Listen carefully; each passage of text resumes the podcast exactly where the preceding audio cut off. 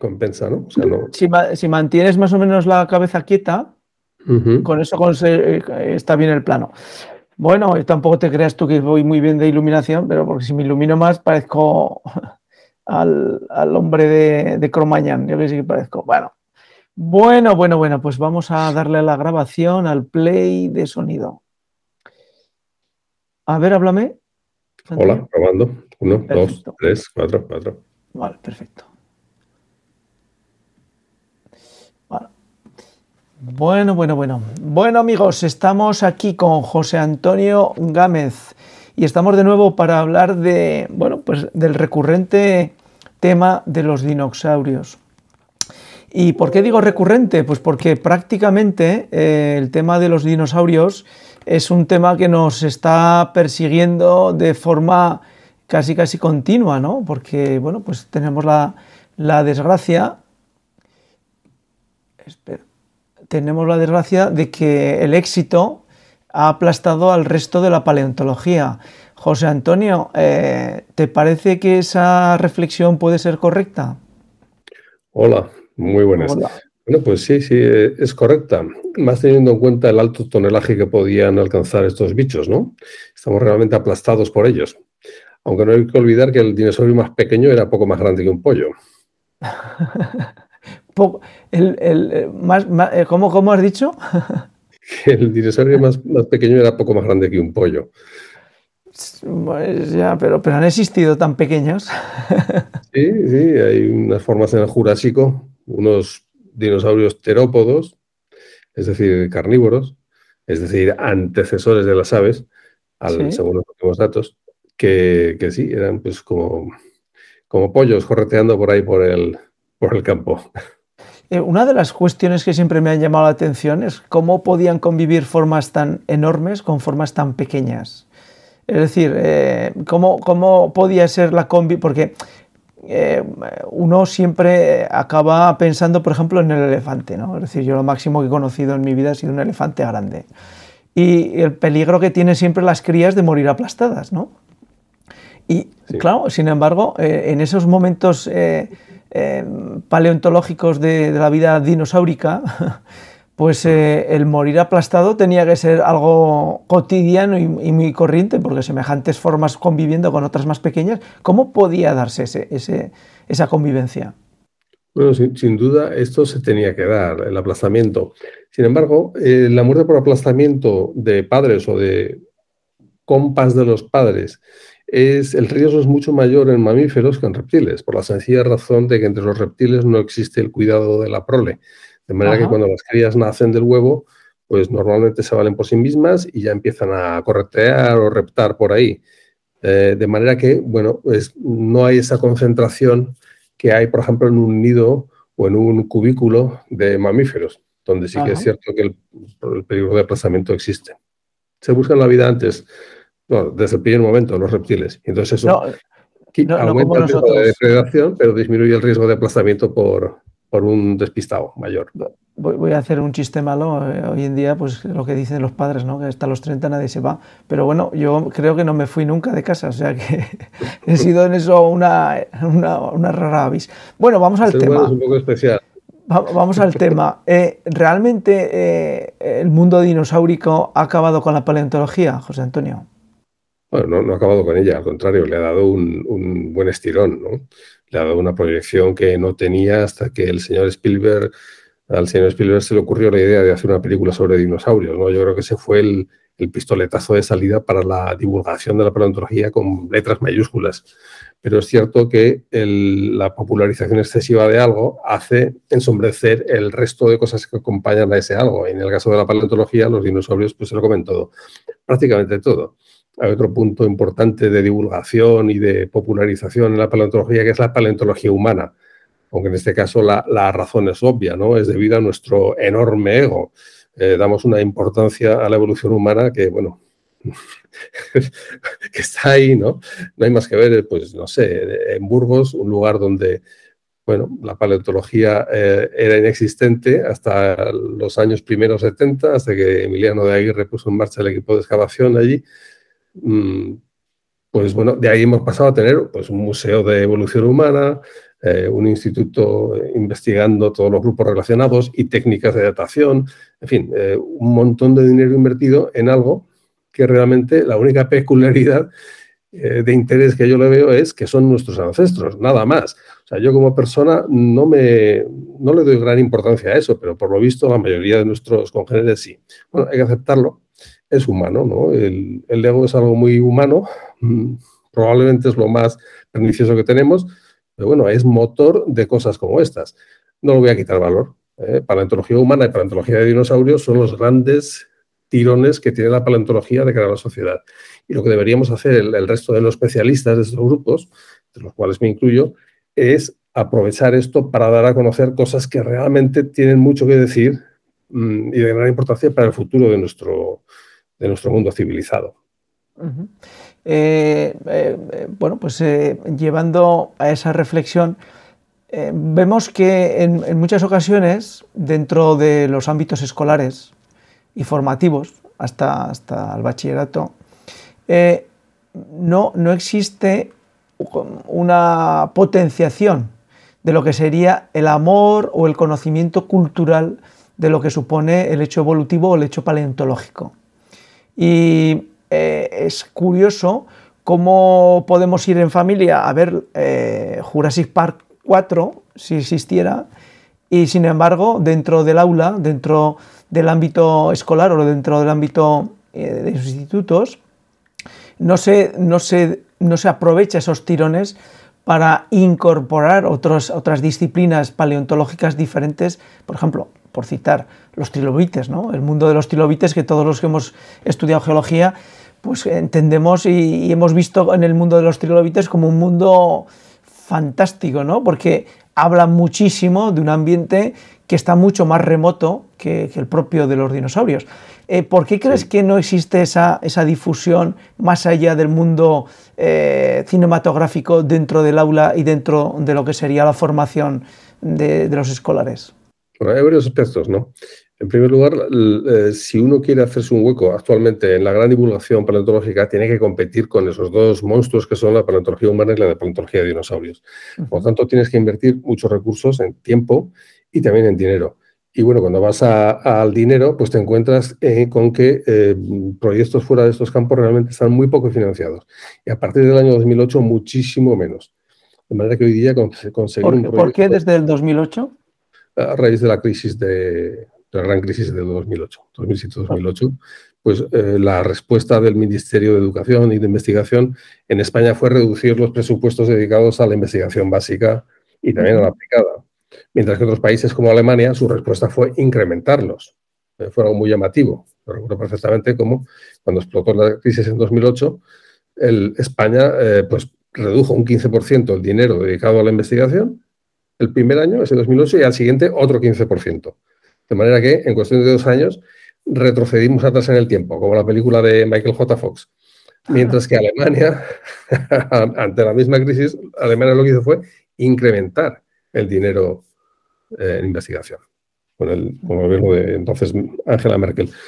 Entonces, bueno, de ahí vienen las, las diferencias posteriores, ¿no? Entonces, competencia, competencia por los recursos. Es un tema muy, muy problemático. Hoy eh, obtener recursos para hacer investigación básica en paleontología. Pero, pero sin embargo, eh, lo, que, lo que llama la atención es que eh, dentro del aula de los institutos y los centros de secundaria aparecen todo tipo de asociaciones. Es decir, no voy a citarlas, pero, pero todo tipo. Yo que he tenido dos hijas en periodo escolar, he ido, he ido comprobando cómo aparecían asociaciones que aprovechaban el tiempo escolar y explicaban las cosas más variopintas. Nunca apareció ninguna asociación de amigos de la paleontología de los trilobites, por ejemplo. Nunca apareció eh, alguien que explicara elementos que fueran complementarios a las asignaturas y que hoy en día pues, se podrían llamar como contenidos. Pero sin embargo, que tú y yo sabemos que ese, esas explicaciones son las que te dan el entendimiento de por qué uno está sentado tantas horas en un pupitre escuchando a un profesor. Es decir, el cariño o, la aproximación o el amor por una cultura, por un conocimiento, por una ciencia. ¿Por qué crees que no, no aparecen esos, esos grupos de asociaciones en el aula. Sí, esto es algo que eh, en los últimos tiempos yo creo que debemos entonar en mea culpa los, los profesionales y los que pertenecemos a ese tipo de asociaciones. Por ejemplo, yo recuerdo que a partir del año 83, en el año 83 se creó en Zaragoza la Asociación Paleontológica Aragonesa, que fue la primera asociación dedicada a la promoción de la paleontología desde el punto de vista del aficionado, la primera en toda España. Y todavía existe. Yo fui socio fundador, era tesorero, y, yo recuerdo que se hacían muchas actividades de, ir por colegios, de hacer pequeñas exposiciones. Era una cosa muy dinámica. Eh, después, en el año 95, se fundó la Sociedad de Amigos del Museo Paleontológico, que ha hecho un gran papel, que lo sigue haciendo, pero que en ese punto hemos de decir que nunca le hemos dedicado suficiente atención. También hay que tener en cuenta una cosa, que para tener una presencia eh, asegurada y continua en los colegios, debes hacer proyectos, enviarlos al, Departamento de Educación, en este caso del gobierno autónomo correspondiente, y conseguir que ellos lo incluyan en, su planificación. O sea, hoy día no puedes llegar y, proponer una actividad nueva en mitad del curso o a principio del curso. No, tiene que estar planificada previamente, incorporada al, currículo. Por lo tanto, eso, esos, esos mecanismos echan para atrás a la, a la gente, a las iniciativas, hay que decir. Yo, por ejemplo, em, con el profesor de ciencias naturales de mi, de mi hija en el instituto donde vivo, bueno, concertamos hacer una actividad. Eh, la respuesta del, jefe de estudios fue, no, hombre, esto hay que hacerlo con más tiempo. Bueno, lo propusimos en octubre y entre unas cosas y otras aún no se ha podido hacer. Yo espero que antes del final del curso lo podamos hacer. Em, es un ejemplo, ¿no? un pequeño ejemplo. Pero bueno, siempre, yo siempre digo que eh, es papel de la sociedad civil el autoorganizarse y el luchar por las cosas. De manera que si no se está dando algo que los chicos necesitan o que valorarían, es por nuestra culpa. ¿eh? O sea, en primer lugar, no me quiero quitar la culpa de nada. otra cosa, eh, otra rama y muy importante, de, otro aspecto de, la cuestión, es que en, los planes en el plan de estudio actual, la presencia de la geología en general y de la paleontología en particular es mínima mínima y tendiendo a cero. Es, sorprendente cómo una ciencia tan importante para entender el mundo y para gestionar el medio físico está prácticamente, o sea, en pocos años va a estar ausente del currículo de la educación primaria y secundaria. Es una aberración, en mi opinión. Eh, ¿Podrías hacer un inciso corto eh, por qué es importante para gestionar el mundo físico que hoy nos, nos, compete. Es decir, por qué la geología tiene un paralelismo en lo que estamos actuando. Tiene, eh, eh, por todos los lados donde vivimos. Por ejemplo, todos vivimos en una casa. Para hacer una casa debemos asegurarnos de algo básico, ¿verdad? Que la casa no se hunda. Por lo tanto, necesitamos saber las propiedades físicas del suelo, del terreno donde vamos a hacer la casa. Por ejemplo, en nuestra tierra, eh, estamos en Zaragoza, en todo alrededor tenemos un problema gravísimo con la disolución de los limos que contienen yeso, que producen unas dolinas, unas cavidades subterráneas enormes, que se pueden tragar cualquier cosa que se haya construido encima. No solo eso, eh, colapsos en los taludes, deslizamientos. es una zona altamente de alto riesgo geológico y que, bueno, mm, si no lo tenemos en cuenta, si no lo estudiamos y sobre todo si no creamos un, cierto, eh, una cierta conciencia general eh, del, peligro en que se vive, pues eh, no hacemos nada. Por ejemplo, recordemos las viviendas que se hundieron en Calatayud hace unos pocos años, o antes en Zaragoza, en la zona de Valdefierro, creo recordar, o era Miral Bueno. Bueno, em, yo como particular, como tengo algo de conocimiento, antes de comprar mi casa, pues yo miro el terreno, me informo un poco y, no me la compro en cualquier lado. Bien, eh, si hubiera una cierta concienciación general, la gente podría exigir una cierta seguridad que hoy día no se exige. Y, por ejemplo, pues no compraríamos una casa al lado de un, escarpe que si lo miras un poquito alrededor, ves que está lleno de bloques caídos y que cualquier día puede caerte un bloque y hundirte la casa. Entonces, algo básico como donde vivimos, necesitamos tener un, cierto conocimiento geológico. Eh, o donde eh, hacemos la expansión de una ciudad. O sea, un desarrollo urbanístico sin tener en cuenta los tipos de suelo, pues es también una, aberración. Porque todo lo que se ahorra en conocimiento actual se va a pagar en problemas futuros, en solucionar problemas futuros. Y si no, de nuevo volvemos a, la casa, a las casas esas de Valdefierro. ¿eh? El Ayuntamiento de Zaragoza en su día dio los permisos para la construcción, dio todo el visto bueno, las empresas lo construyeron, pero nadie había tenido suficiente cuidado en prever esos riesgos. Después la casa, la gente se queda sin casa, ¿y a quién reclama? Evidentemente al ayuntamiento, que es el que dio el permiso. Pero ahí te chocas con un muro que dudo yo que esos damnificados hayan sacado algo.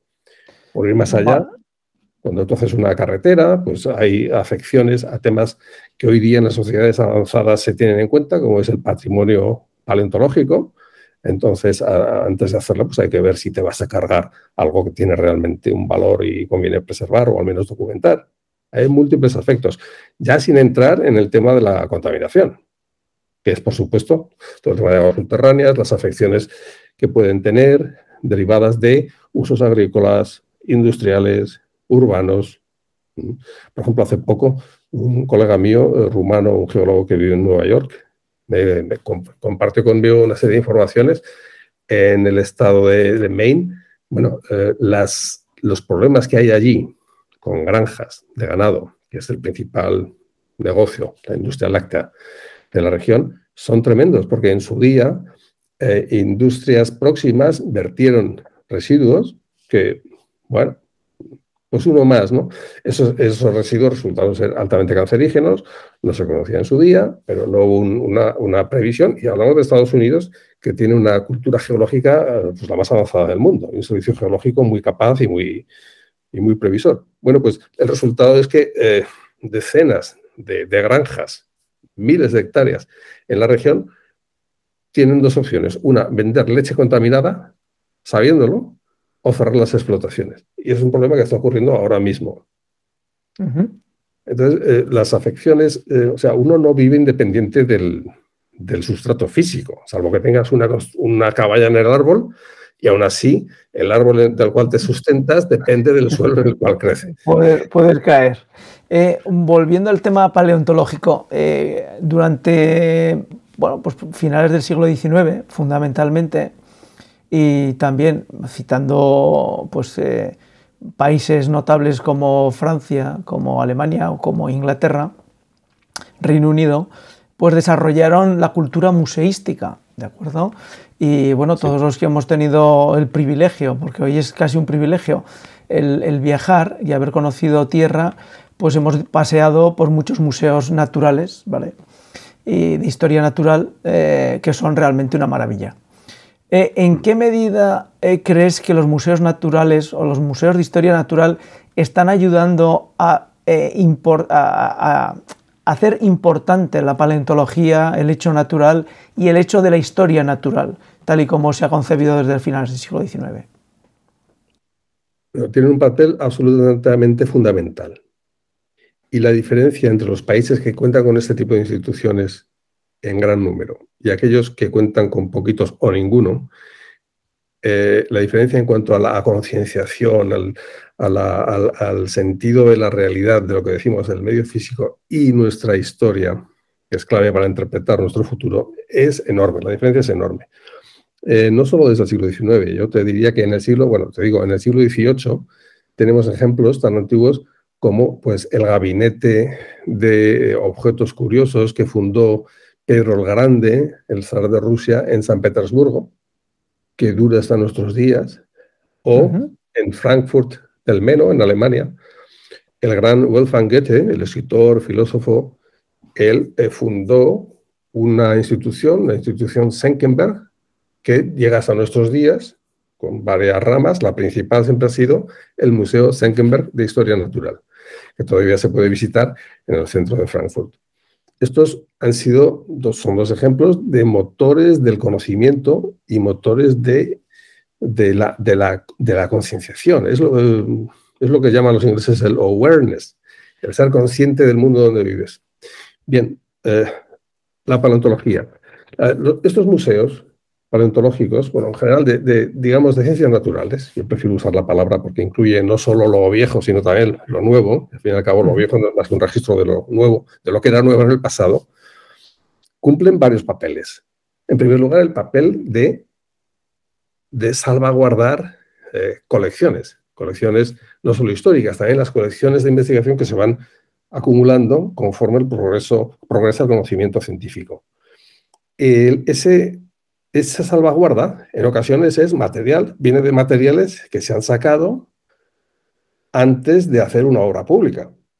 Antes lo comentaba, cuando haces una, obra pública, si va a hacer una afectación en un yacimiento, pues en ocasiones, por ejemplo en Aragón conocemos una, eh, desvías la carretera, pero esto es algo excepcional. Cuando se hizo la carretera autovía de Madrid, al pasar por Ricla, pues la autovía se desvió, producto de la presión, bueno, de la, movilización vecinal eh, de la comarca de Bajo Jalón para salvaguardar los yacimientos de los costados. Entonces echaron la carretera más hacia la sierra y salvaguardaron los yacimientos de los costados de Ricla. Bueno, en otras ocasiones no se desvía la obra pública, sino lo que se hace es documentar algo y ese algo, esos materiales, hay que luego catalogarlos, depositarlos en una institución, la mejor para esto es un museo, evidentemente, y después estudiarlos. Eh, un ejemplo, cuando el AVE de Madrid a Valencia atravesó la provincia de Cuenca, en la localidad de Lo Hueco, se llama Lo Hueco, se encontró un yacimiento de dinosaurios enorme, lo más grande conocido en España. Todavía se está estudiando el material que se sacó de allí. Todavía se conoce poco para el gran público. Salieron decenas y decenas de, cosas nuevas. Bien, por lo tanto, los museos tienen un papel fundamental en salvaguardar, pero también en eh, promover, promover conocimiento y en dar a conocer el conocimiento. Claro, aquí entramos en una cuestión filosófica, eh, y es que cuando alguien, en este caso, pues la sociedad, digamos, tus compañeros de sociedad, te proveen de fondos para que tú investigues, tú tienes el deber moral de devolver algo a la sociedad. Y ese algo es conocimiento. Por lo tanto, eso es un, deber moral general inherente a todo científico, a toda actividad científica. De ese conocimiento pueden derivarse hechos como el conocimiento básico, lo que llamamos la ciencia básica, que nunca sabes cuándo va a tener una aplicación, pero que normalmente tarde o temprano la tiene. ¿eh? No olvidemos que, la mayoría de los grandes avances se producen eh, pues por casualidad y sus aplicaciones se ven posteriormente a que han sido hallados. ¿Eh? Lo vemos en el campo de la física, de la química y también de las ciencias naturales. Bien, y en otra parte están las ciencias aplicadas. De, todas ellas Bajo todas ellas es nuestra responsabilidad el darlas a conocer. Bien, en cuanto a la paleontología y en general la geología, tenemos una herramienta que eh, el gran público no lo sabe, pero es extraordinariamente poderosa. ¿Por qué? Porque nos permite observar cuáles han sido los problemas ecológicos de este planeta en un registro amplísimo anterior a nosotros, tan amplio como eh, miles de millones de años y sabemos cómo responde el planeta ante cada perturbación que se le presenta, con bastante precisión. Bien, esto nos permite utilizar este conocimiento del pasado en vistas al futuro, de manera que nos permite prever cómo es previsible que responda el planeta ante una perturbación de un tipo determinado, químico, eh, físico, etcétera. Bueno, este es actualmente eh, nuestro gran potencial que se, que se utiliza realmente poco, veo yo, realmente poco. Por ejemplo, todo el mundo habla del cambio climático. Bien, pero eh, lo que la ciencia que está detrás realmente se conoce todavía poco. Y yo, te, yo tengo que decir una cosa. Observo en los últimos, al menos en la última década, que el, los aspectos derivados de la gestión del cambio climático han sido secuestrados por los políticos, por ciertos, sobre todo por ciertos políticos de orientación globalista, de una manera tal que mucha gran parte de la sociedad, cuando oye hablar de ambientalismo, de ecologismo, de protección, pues se echa para atrás y dice, hey, tú estás manipulado por aquellos chicos que nos quieren llevar a una transición ecológica rápida, imposible de hacer en los términos que se plantean y extraordinariamente cara. Y que además tenemos que pagar todos nosotros. Entonces automáticamente desconfían de, algo como es la ciencia básica cuando ésta habla de la protección del medio ambiente. Y estamos, yo me siento un poco eh, capturado ahí dentro, ¿sabes? Porque yo por una parte veo que hay muchísimas evidencias que hablan de que el, planeta está cambiando, pero em, que han sido... José, Antonio, te, porque el tiempo se nos echa encima, es una pena como el tiempo nos eh, secuestra. Pero te hago una propuesta para el siguiente episodio si, si tienes a bien. Me parecería interesante que dentro de tu disciplina eh, cogieras un tiempo geológico en el que pudieras eh, hacer un comparativo de evolución climática eh, de ese momento, mm, de los elementos que tú estudias, a los elementos que actualmente podemos llegar a comprobar y conocer en el mundo físico en el que nos movemos, para intentar entender exactamente el argumento que hoy nos has dado. ¿De acuerdo? Lo dejamos aquí. Intentaríamos trasladar ese, ese conocimiento tuyo preciso al momento que tenemos ahora. Sí, porque al menos hay, al menos hay dos episodios de la historia de la Tierra que están reproduciendo básicamente lo que vemos hoy. Perfecto, pues eh, si te prestas a, ese, a, ese, esa acción, encantados porque yo creo que va a ser muy interesante. Y bueno, y lo dejamos aquí por hoy. Eh, con José Antonio es una pena, pero, pero, pero en fin, bueno, el tiempo nos limita. José Antonio, muchas gracias por colaborar y por estar presente aquí en una Ediciones o aportando, bueno, devolviendo eso que dices tú, ¿no? el, conocimiento que en, una parte pues la sociedad te ha, te ha, aportado para que consiguieras. Muchas gracias, José Antonio. Gracias a, gracias a ti.